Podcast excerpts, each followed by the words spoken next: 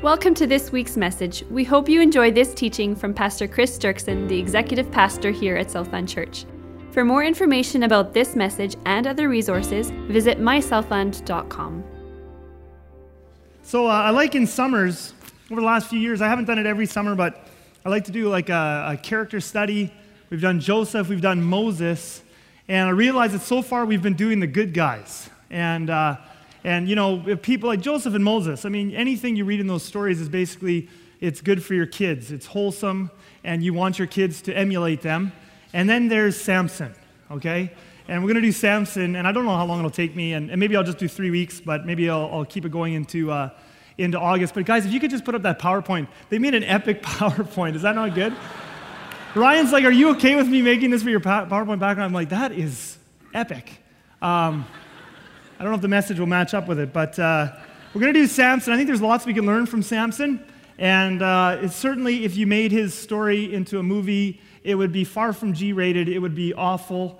Um, and, uh, and yet, there it is in the Bible. And I think there's lots we can learn. There's so much we can learn from the Josephs and Moseses of the Bible in terms of what we need to aspire to.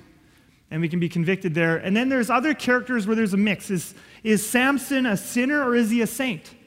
And, and, and with him, it's more complicated, just like it is for a lot of us, right? Because, I mean, a lot of the story is just gross. Uh, but then there we find him in Hebrews 11, which we'll look at yet at some point in this series.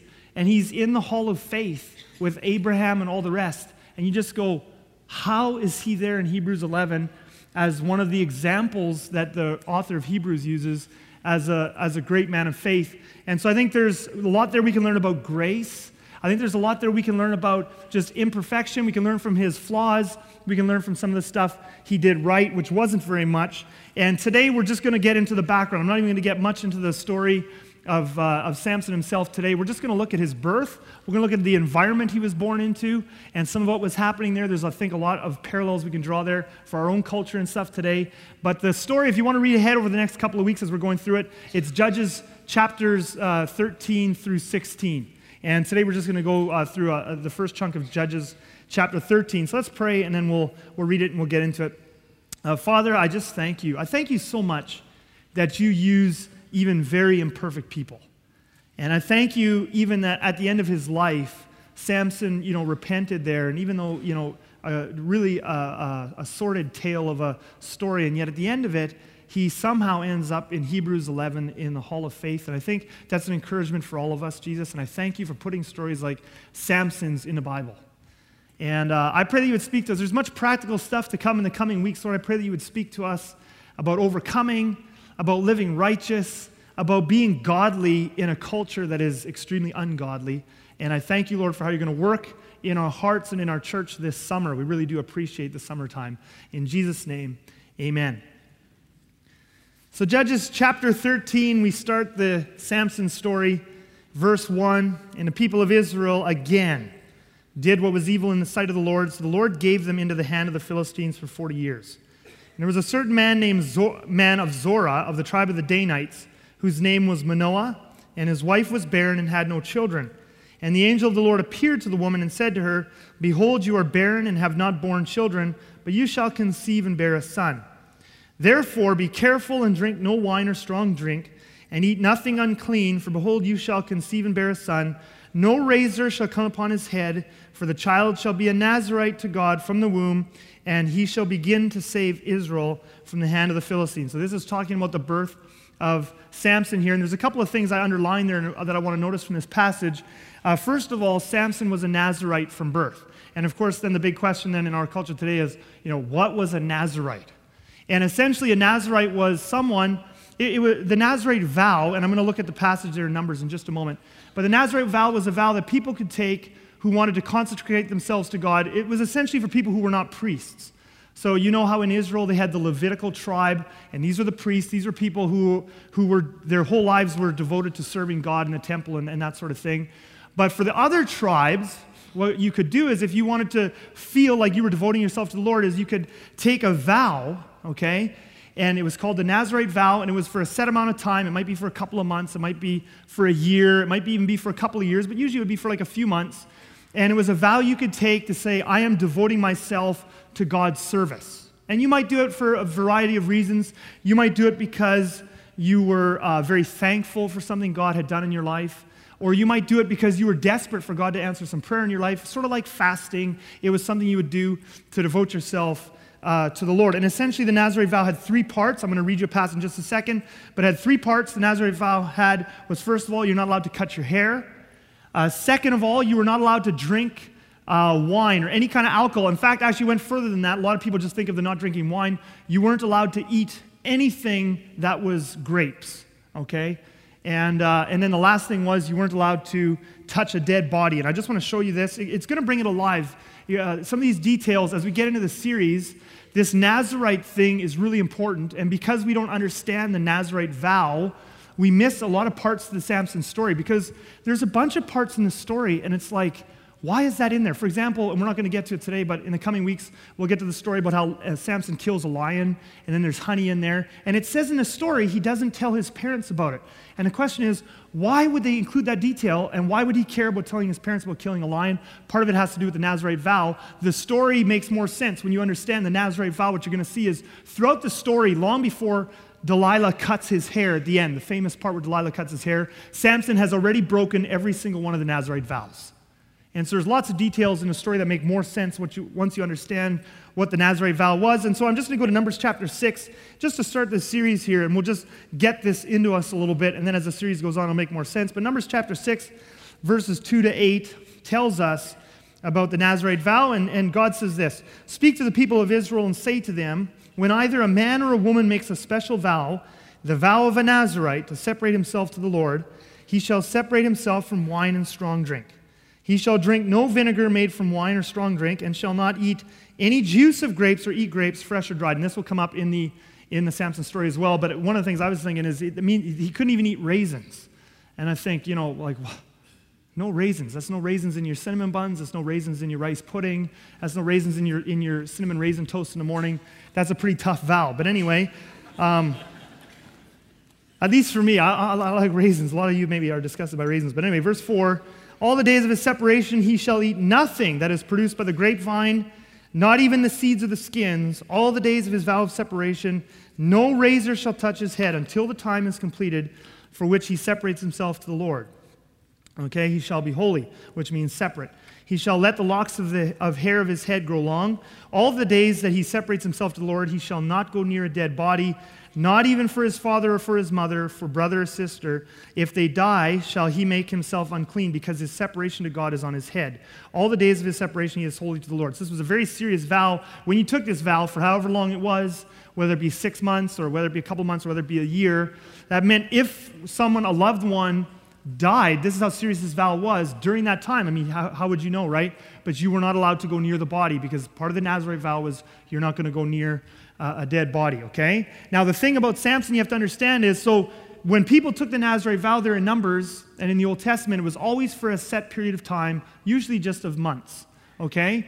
Um, but in Samson's case, Samson is being dedicated by God at the beginning of his life. He's going to be a Nazarite for life. So that's a pretty extreme life.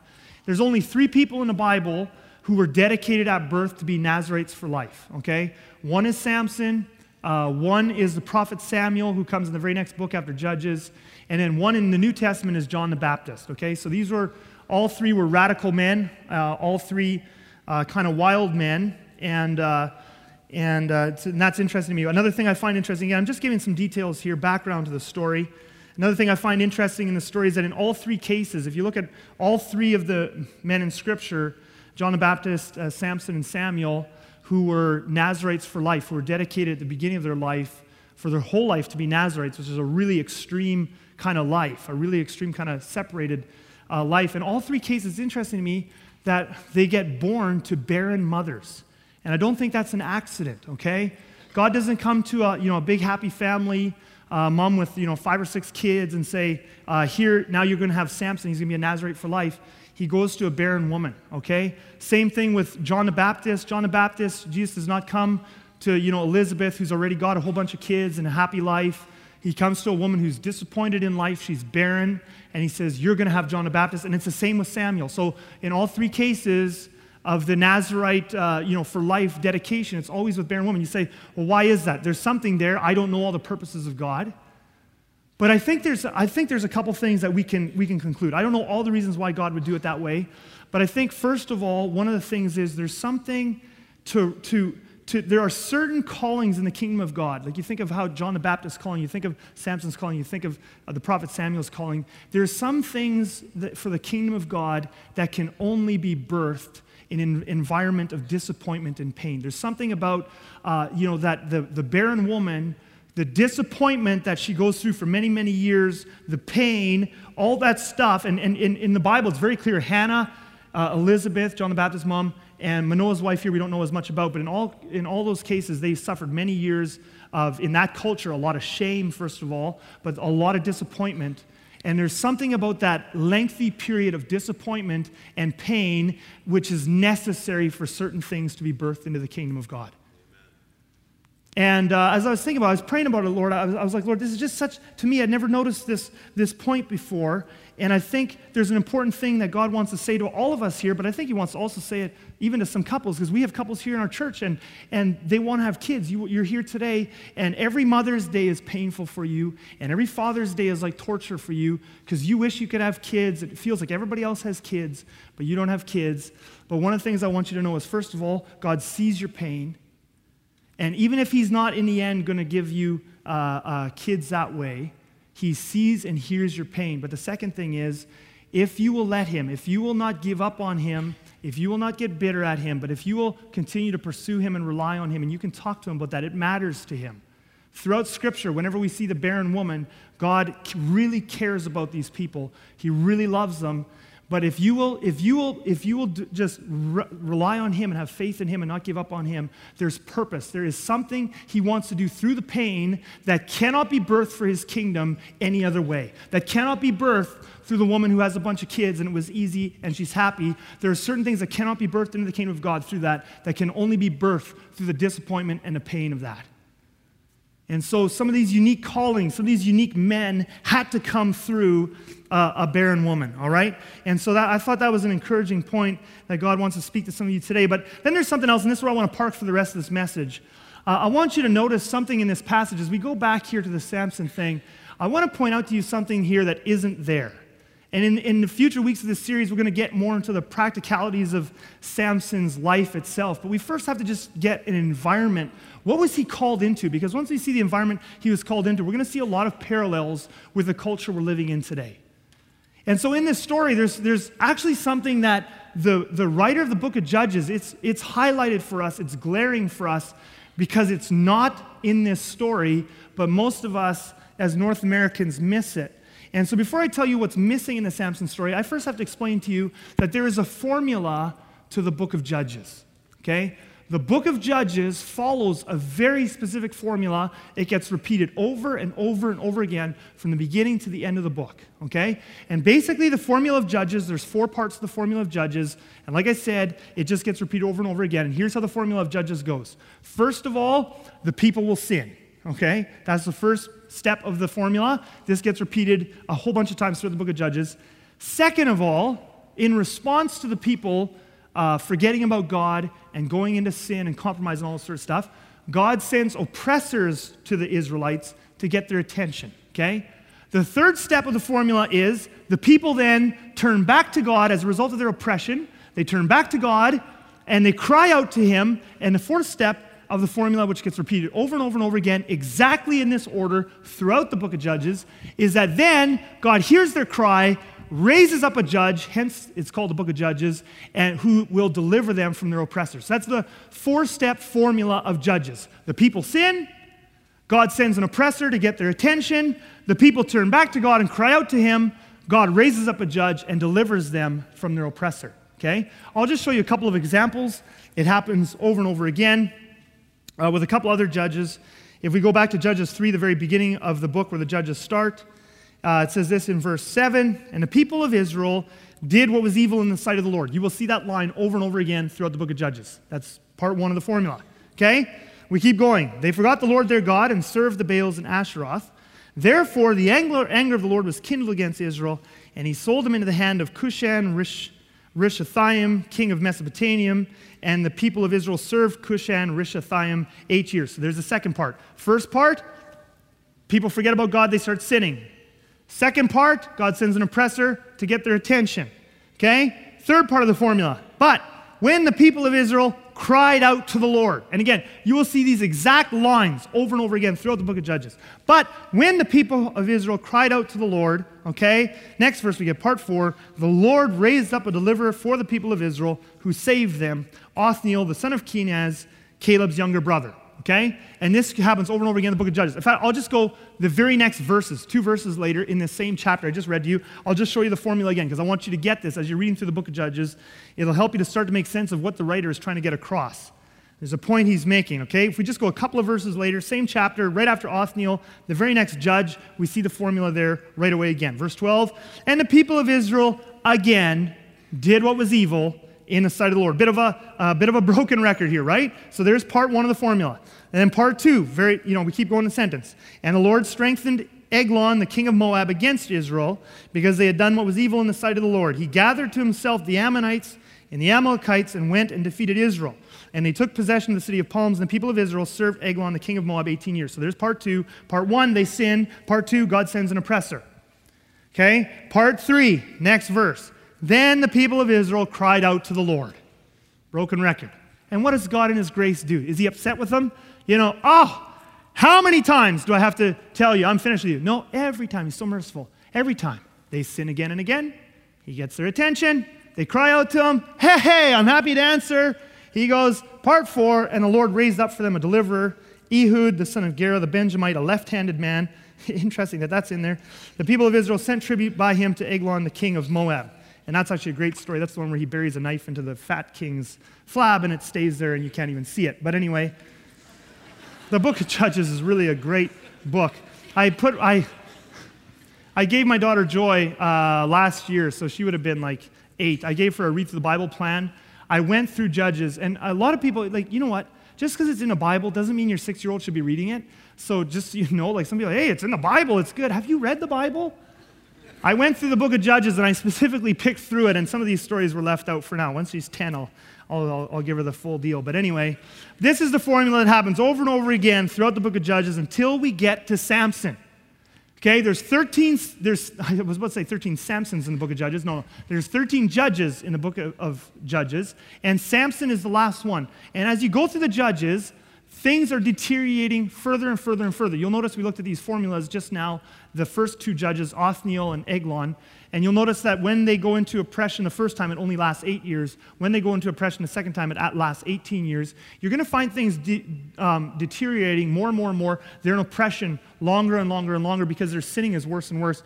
And when we finally get to the last of the 13 judges in the book of Judges, which is Samson, we find that things have deteriorated so far that the, the, formula for the first time breaks down. So I'm going to read you again those first six verses that I read you before, but we're going to look at the, at the formula here because there's the four parts we've been seeing in the formula. People sin, God sends an oppressor, people cry out, God raises up a deliverer. We're going to see that the formula messes up when we finally get to Samson.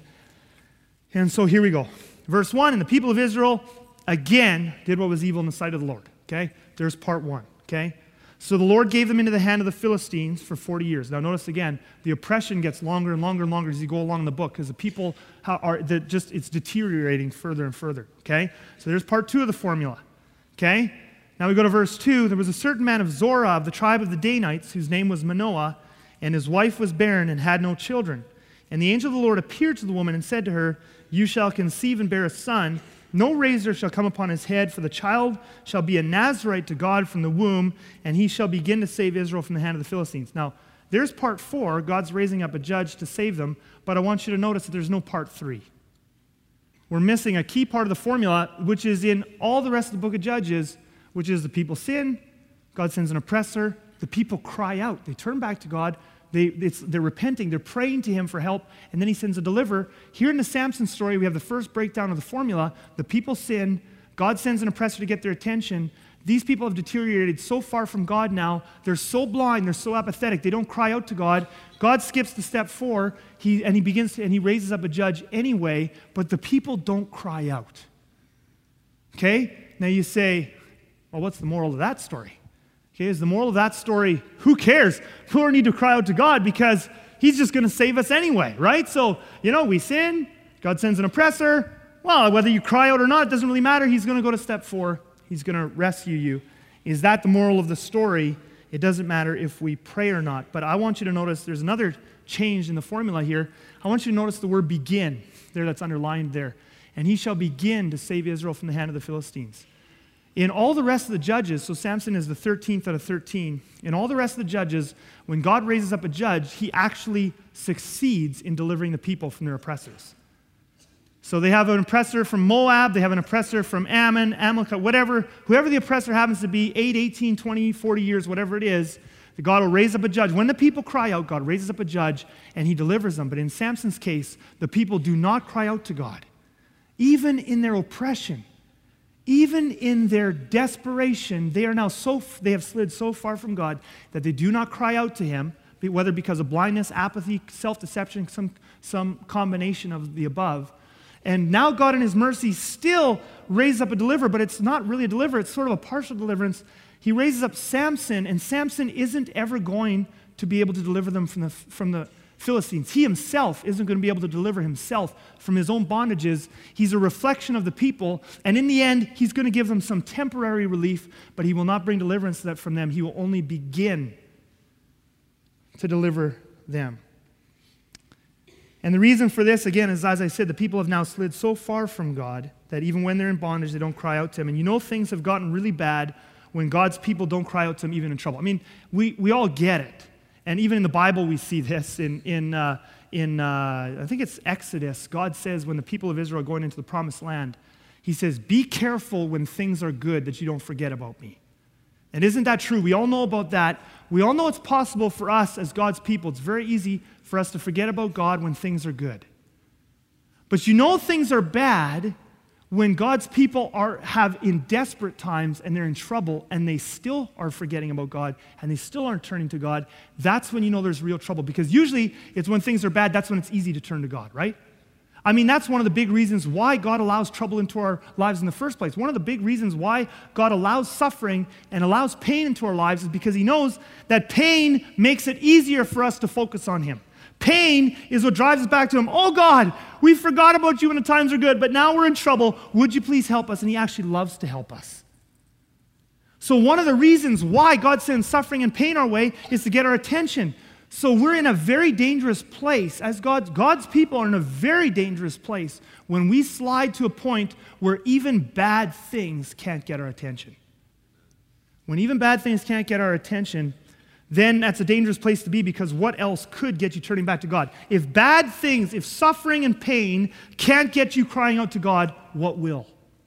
Do you see what I, do you see what I mean? Do you see where God, the place that God gets put in? I mean, if even bad things won't get them turning to me, what else can I do?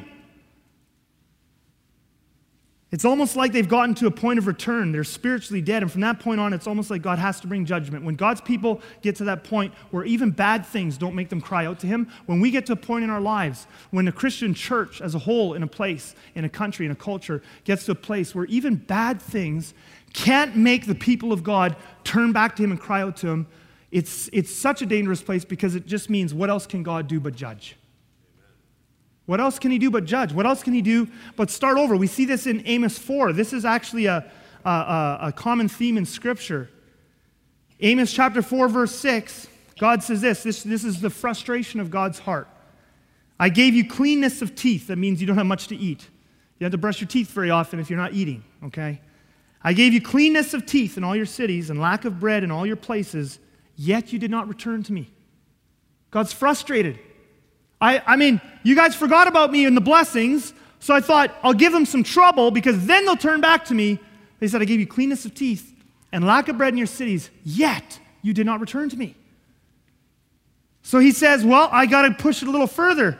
So he says in verse 7 I also withheld the rain from you when there were yet three months to the harvest I would send rain on one city and send no rain on another. One field would have rain, and the field on which it did not rain would wither. So two or three cities would wander to another city to drink water and would not be satisfied, yet you did not return to me. So God says, I, I played with the weather, I played with the economy, I played with the food supply, and you still didn't return to me. So what am I going to do? I got to turn up the pain a bit more because the most important thing in this life is What is our relationship to God? That's what matters for all of eternity. God's not being bad in doing this, this is out of his love for us. So he says, I, I messed, I tinkered with the economy, I tinkered with the food supply, you still didn't return to me. I tinkered with the weather. You still didn't get it. You're so blind, you're so apathetic, you still did not turn to me. So he keeps going. So now he sends increasing natural disasters to affect the food supply and standard of living. Verse 9 I struck you with blight and mildew, your many gardens and your vineyards, your fig trees and your olive trees, the locust devoured. Yet you did not return to me, says the Lord. So he keeps going. He turns it up a notch again. I sent among you a pestilence after the manner of Egypt. So he says, I'm even going to allow diseases, exotic diseases, and viruses to come in among the people because at some point, how am I going to get your attention? By the way, as you read through Amos 4, doesn't it almost kind of feel like you're reading a bit of our news today? Crazy weather, economic upheaval, bizarre diseases and viruses. But still, they're not turning back. I, he says, I have to go further. I killed your young men with the sword and carried away your horses, and I made the stench of your camp go up into your nostrils yet you did not return to me. So I, I, I didn't want to go there. I, I wanted to just get you on the first one. I wanted to give you a little tap on the bum, a little bit of cleanness of teeth. Come back to me. No, it didn't work. I got a little bit of crazy weather, even some diseases. He doesn't want to. He's just very progressive. He's, he's moving through, he's trying. He says, Eternity is at stake here. Will my people come back to me?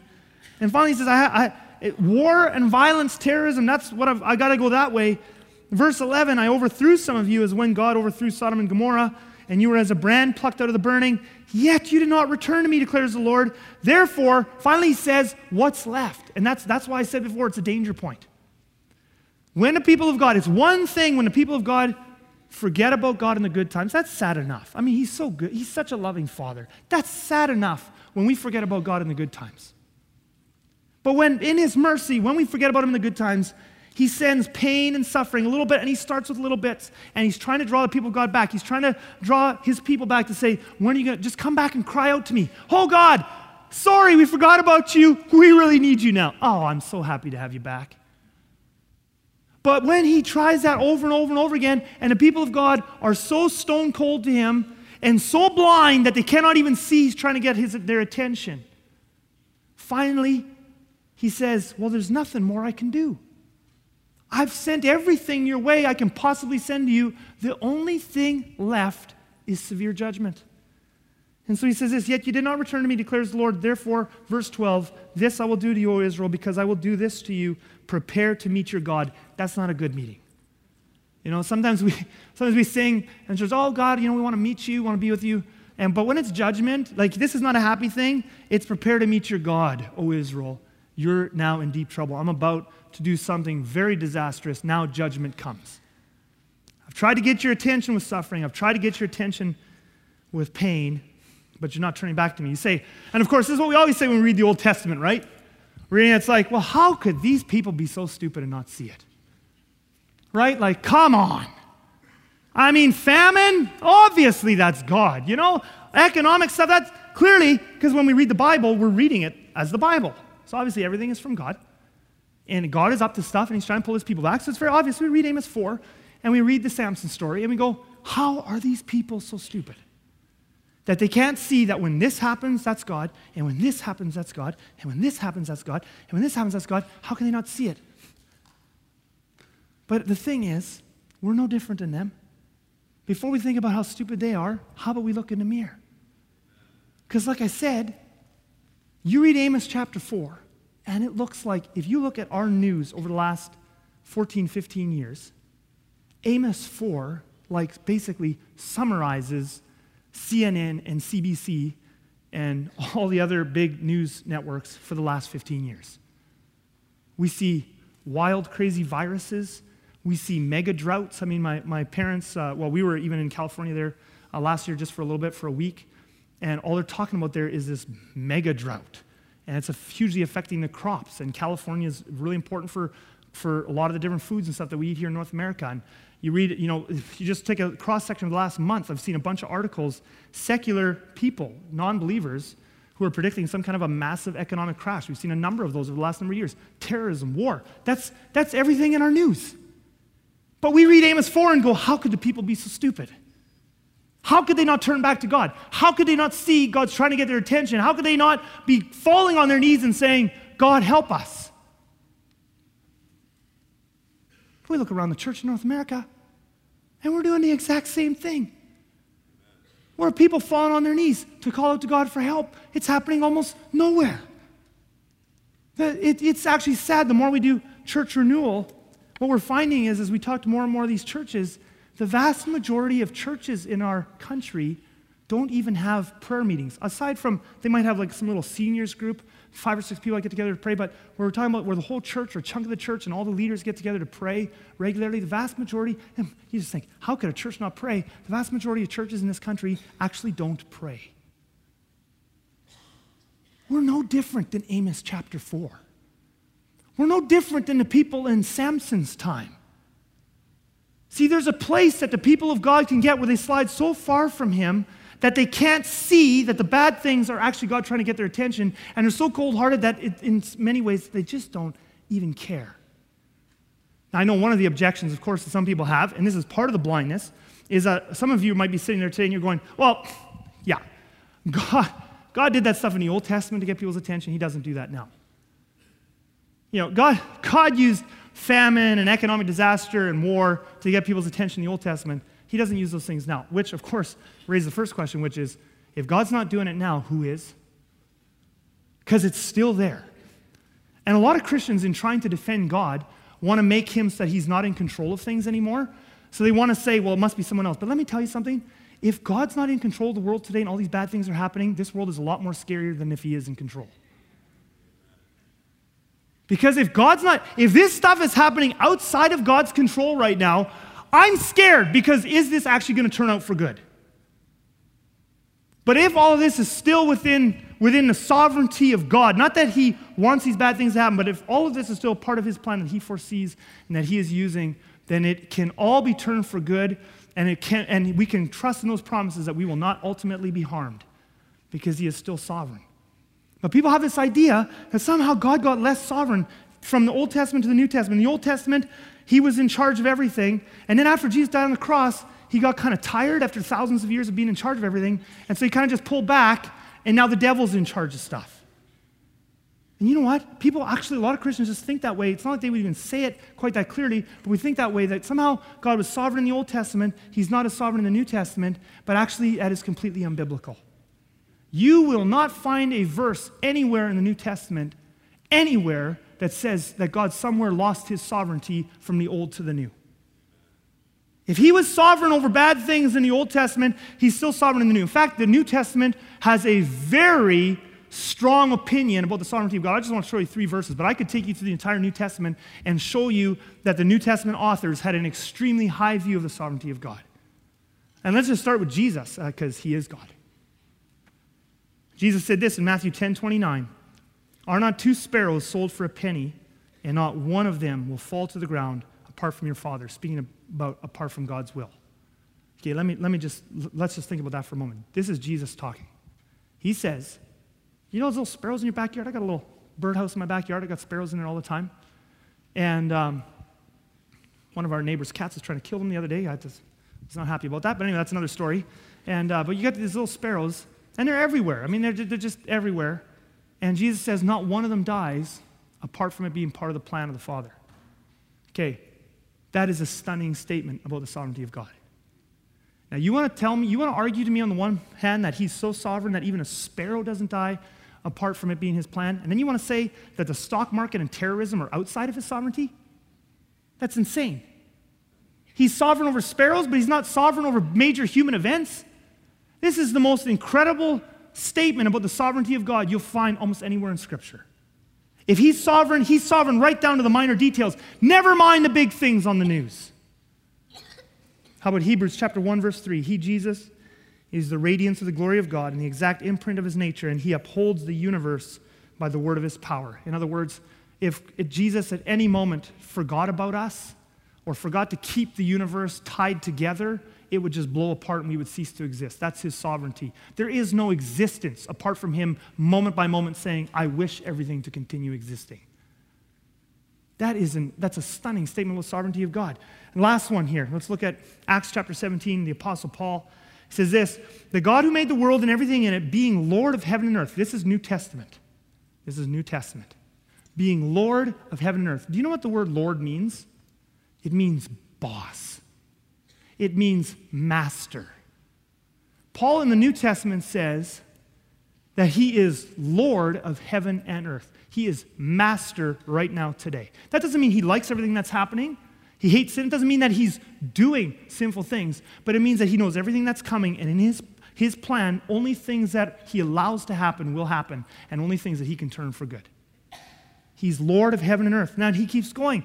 Does not live in temples made by man, nor is he served by human hands as though he needed anything, since he himself gives to all mankind life and breath and everything. The word everything means everything. Everything we have is from Him. He even gives us life and breath. We sit in our seats today. I stand up here. Uh, we breathe in, we breathe out. We breathe in, we breathe out. He says, Paul says it's ultimately from God. It's a sign of His sovereignty. Right now, the fact that you are alive is because is just a sign that God loves you because He's keeping you alive. That's His sovereignty. So you want to say God's sovereign over my breath? He's sovereign over the sparrows. He's sovereign over the universe, but he's not sovereign over crashes in the market and terrorism and war. That's nuts. He's sovereign over all of it, which means he's just as sovereign today as he was in the Old Testament. Which means that if he used famine and war and terrorism and upheaval in those days to get his people's attention, you better believe he's using those same things for those same reasons today. It's absolutely true. It's absolutely true. But we read these things in the news, and, you know, different people, different reaction, but a lot, the saddest thing is a lot of Christians just can't see what's happening. So long as it doesn't affect our economic well being, we're okay with it. Well, that's no big deal. You know, I mean, that's a big decision about marriage and morality, but you know what? I still get to go to work every day. My house is still there. I still have electricity. I can still watch movies on my DVD and TV. So I'm really not that concerned about it. That is exactly what was happening in Samson's day, except for the DVD part. like, how could they be so stupid? 40 years of bondage to the Philistines and they won't cry out to God. How evil is that? The book of Amos the prophet. Famine, war, economic upheaval. How is it that they don't turn back to God? How deaf are these people? How spiritually dead are these people? And we come to today, we're living in the exact same times. And yet, the people of God are going about their business, trying to be happy and planning their vacations, and there's nothing wrong with all that sort of stuff, but we're just living life closing our eyes. Don't talk to me about the bad news. And there's no crying out to God. And ultimately, what we see in the Samson story is a warning. Because God didn't. The other judges got so much God's grace. The people sin, God gets their attention, they cry out to him, he rescues them. But in Samson's story, he doesn't rescue them. I mean, a little bit, he gives them temporary relief. But if you read the last five chapters of Judges after Samson, he doesn't raise up any more judges for them.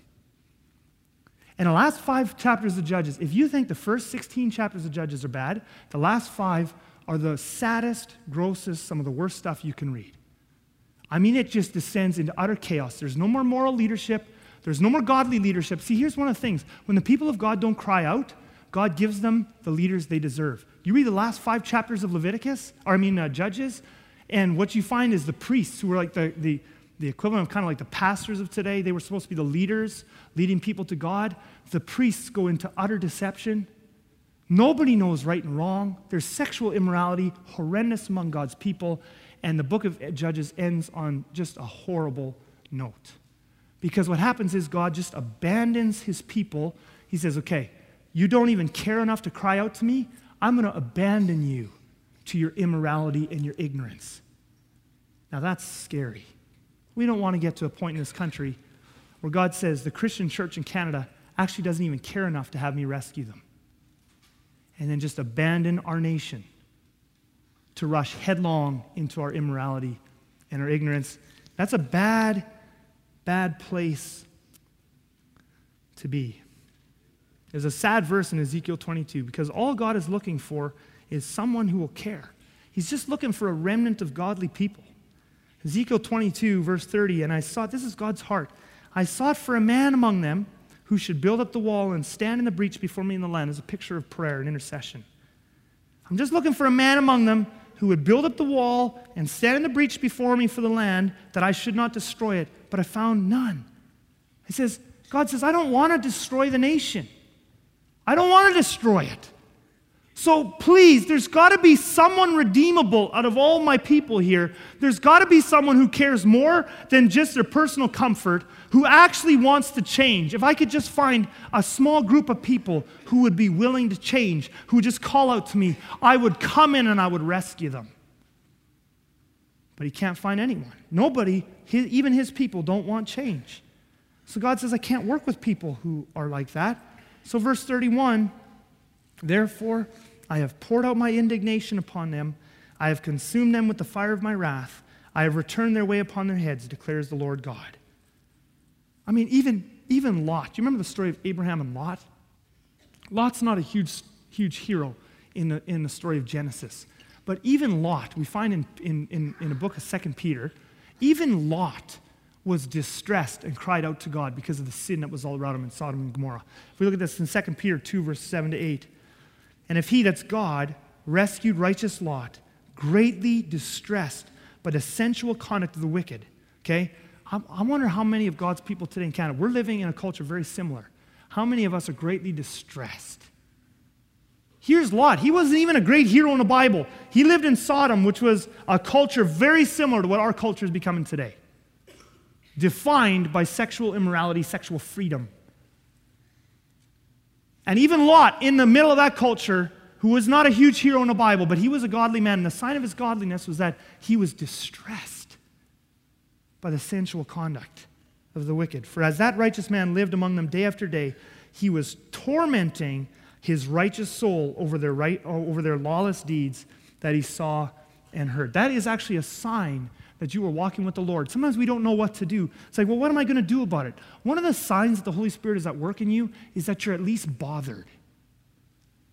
And a lot of Christians say there's so much confusion. You know, what do we do? How do we respond to all the stuff that's going on around us? Well, let me just, I just want to talk you through a couple of points. How do we respond? How do we not respond? How do we respond? Because sometimes it's just like we just feel like fatalistic. Well, what can we do about it, right? Well, there's a few things not to do, and there's something that we should do. But how do we respond to the evil that's going on all around us? One extreme is that, that we should not do is the ranters. This has been my mistake in the past is you get so bothered by what's going on around you, you just, you're just angry and you're just ranting about it. And of course, there's a place for righteous anger, but I want you to notice in the Lot story that Lot wasn't ranting and angry, he was distressed. And the appropriate heart place for us to be when we're in the midst of an immoral culture. Well, God says, My people need to cry out to me. The appropriate heart place is distressed. We're not, we're not, you know, losing our minds mad and yelling. We're distressed. And that's actually appropriate. It's actually appropriate for us living in a Sodom and Gomorrah today to feel distress. We should feel some distress over that. And of course, that is an imbalance. But the imbalance here is to move to anger and ranting. I have made that mistake many times in the past, and I hope to, to mature from that in the future. But there's a second thing. And of course, then there's a second group of Christians who are the compromisers. Where in the Bible, where in the Bible does it tell us to show our love for people by supporting sinful choices and decisions? If someone could just show me that after this service, I'd be very grateful. Because John chapter 5, verse 14, Jesus heals a paralyzed man at the pool of Bethesda. You know what he says to him after? Stop sinning or something worse is going to happen to you. Man, that would have been a hate, that would be a hate crime today. Okay, he tells the prostitute, you know, I see all these people now, oh, Jesus loved the prostitutes. Hey, man, he loved the prostitutes. We've got to love on them too. And he says to the prostitute in John 8, go and sin no more. Nowhere in here are we told to support sin as a way of loving people. Never, ever, ever. Ranting is not the answer, but compromise is also not the answer. A lot of Christians also go with apathy. There's a third group of people. And again, these are the people I talked about them a little bit before. Hey, you know, as long as I have a good job, as long as the money's coming in, I'm going to church once a week, who really cares? It's bad news. I just want to be positive. I just want to be positive about things. Was the calling of Samson in his day, was the calling of the people there to be positive? Like maybe let's just be, you know what, guys, we've been in bondage to the Philistines for 40 years. Instead of crying out to God, let's just get positive. You know what? There's some real benefits to being in bondage to the Philistines. For example, they're not the Amorites, so that's something, right? You know, let, us just think positive here. You know what? Why would we cry out to God? Let's make the best of it. Hey, Goliath, come on down for a Barbie, okay? Let's let's just make the best of the bad times. Is that the calling of God? Like as long as my life is okay, I'm not going to complain too much. Wrong. That's apathy. It's self-deception. I'm okay so long as my little life is comfortable, I'm okay. No. Ranting, compromise, apathy, not the calling of Amos 4, of 2 Peter 2, of Judges chapter 13. When we live in a culture that is utterly immoral, that is degrading, we must realize that if at some point the people of God don't turn to Him and cry out, judgment's going to come in one of two ways. Sudden judgment will come in some kind of catastrophic way, or secondly, God will abandon us to our lust and immorality, like what happens at the end of Judges, which is its own form of severe judgment. We should be distressed, and so really what we need, the Christian response needs to be to all this immorality and bad news, is that we need to respond like Lot did, and out of an appropriate amount of distress and sadness, we need to pray. You know, people are watching us, we're being watched. And to live in times like we live in today, to live in times like Samson lived in, to live in times like the prophet Amos lived in, to live in, times like Lot lived in, more is expected of us as a people of God than at other times. It's not enough for us. It's not enough for us to just go about our lives and be comfortable and think that's good enough. In times like now, more is expected of us. We are being watched by the world, we are being watched by other Christians. When you rant, you turn you give the world reason to accuse and slander us. When you compromise, you actually add momentum. You make it easier for other Christians and churches to compromise. You make it easier for young people to be confused and to walk away. When you're apathetic, you add to momentum. More is expected of us. We are called to add to a momentum that's pushing in another way, that's pushing God's people to turn back to God and to cry out and to pray. And so we need to, as individuals and as a body, we need to begin pressing into God in prayer. This is not just about daily devotions. This is about beginning to get God's heart about these things. And then when we talk about these issues, we're talking out of a place of prayer. Now we can stand in a place of purity and holiness in the right spirit. Not with compromise, but also not with anger and not with apathy. More is expected of us, not just of a few leaders, but of all of us. God is calling us to another level of maturity as a, bottle, uh, as a body, and that's amazing. In Samson's day, the people of God did not step up to that higher level, they just went with the status quo, and the end was judgment. But it doesn't have to end that way, and I want to end this with this. The story of Lot gives us hope. We'll go back to Samson next week, but that story doesn't end with hope, and I want to end today's message with hope. The story of Lot gives us hope. If we go back to the, to the verse there, it says that God rescued righteous Lot. So Samson and the people there, there was no crying out, there was no distress. But Lot had distress, and as a result, God rescued righteous Lot. And if we keep reading verse 9, Peter says this Then the Lord knows how to rescue the godly from trials. If he knew how to rescue Lot, then that's encouraging for us because it means he knows how to rescue us too. If he knew how to rescue Lot out of Sodom and Gomorrah, you can bet he knows how to rescue us out of the culture we're living in today as well. Then God knows how to rescue the godly from trials and to keep the righteous under, unrighteous under punishment until the day of judgment, and especially those who indulge in the lust of defiling passion and despise authority. And we could talk there on that line a lot about the parallels to our culture today. Bold and willful, they do not tremble as they blaspheme the glorious ones. And so there's two ways God can rescue us. One is if enough of God's people turn around, and we see this over and over again throughout Scripture, if enough of God's people really press into Him and get His heart and turn back to Him with, with, with repentance and distress and say, Lord, we want things to be different. If enough of God's people do that, He can actually save the entire nation, which is awesome. In the event that maybe it's just a handful. Like in Lot's case, it was just him and his family, and even they weren't that great, but there was distress. He was, he was hurting over what was happening in Sodom. In that case, God says there's not enough people. Remember the whole, the whole bargaining with Abraham. There wasn't enough people to save the whole city. But in that case, God said, But at least you were distressed. You called out to me, so I will save you. And so I, that's, that's hope to us. You know, on the one hand, perhaps spreading out from our midst as we press into God, more and more Christians in our culture are going to turn back to God and cry out to Him, and maybe God will save the whole nation and rescue us from the, from the highway to a bad place that we're on, okay? Or maybe, maybe not enough do, but maybe there's a remnant of us that are pushing into God. At the very least, God says, I am going to watch out for you. And that's good news to me. I want to pray for you, and then we're going to sing a final song about crying out to God. But I want to pray that the Lord would begin to teach us and mature us as individuals and as a body, that walking in the times we're walking in, that we can walk in this place of, of really crying out to God and pushing into Him and caring about what's happening and asking Him for help. Lord Jesus, we need your help. We are living in, in complex and ungodly times. Would you draw us as a church body deeper into prayer? Would you give us a heart, each individual here today? Would you teach us, grow us in our devotional life and our devotional walk with you, grow us in listening to your voice, grow us in pressing into you? Father, I pray that a, a godly distress would begin to rise up in our hearts, just like with Lot. That we would not be compromisers, we would not be ranters, we would not be apathetic, but we would be godly people distressed over where our culture is going. And as a result of that, we would turn to prayer and we would spend time with you in prayer. And out of spending time with you in prayer, Lord, when we speak on these issues, we would speak out of a place of godly purity and wisdom and holiness with the right spirit of love. Make us mature. You're calling us here at Southland to be so much more than just show up at church and then go back to work the rest of the week. You're calling us to a level of maturity where we stand out, where we can be salt and light. Would you take us there in a place of prayer? In Jesus' name I pray. Amen. Thank you for listening to this message from Southland Church.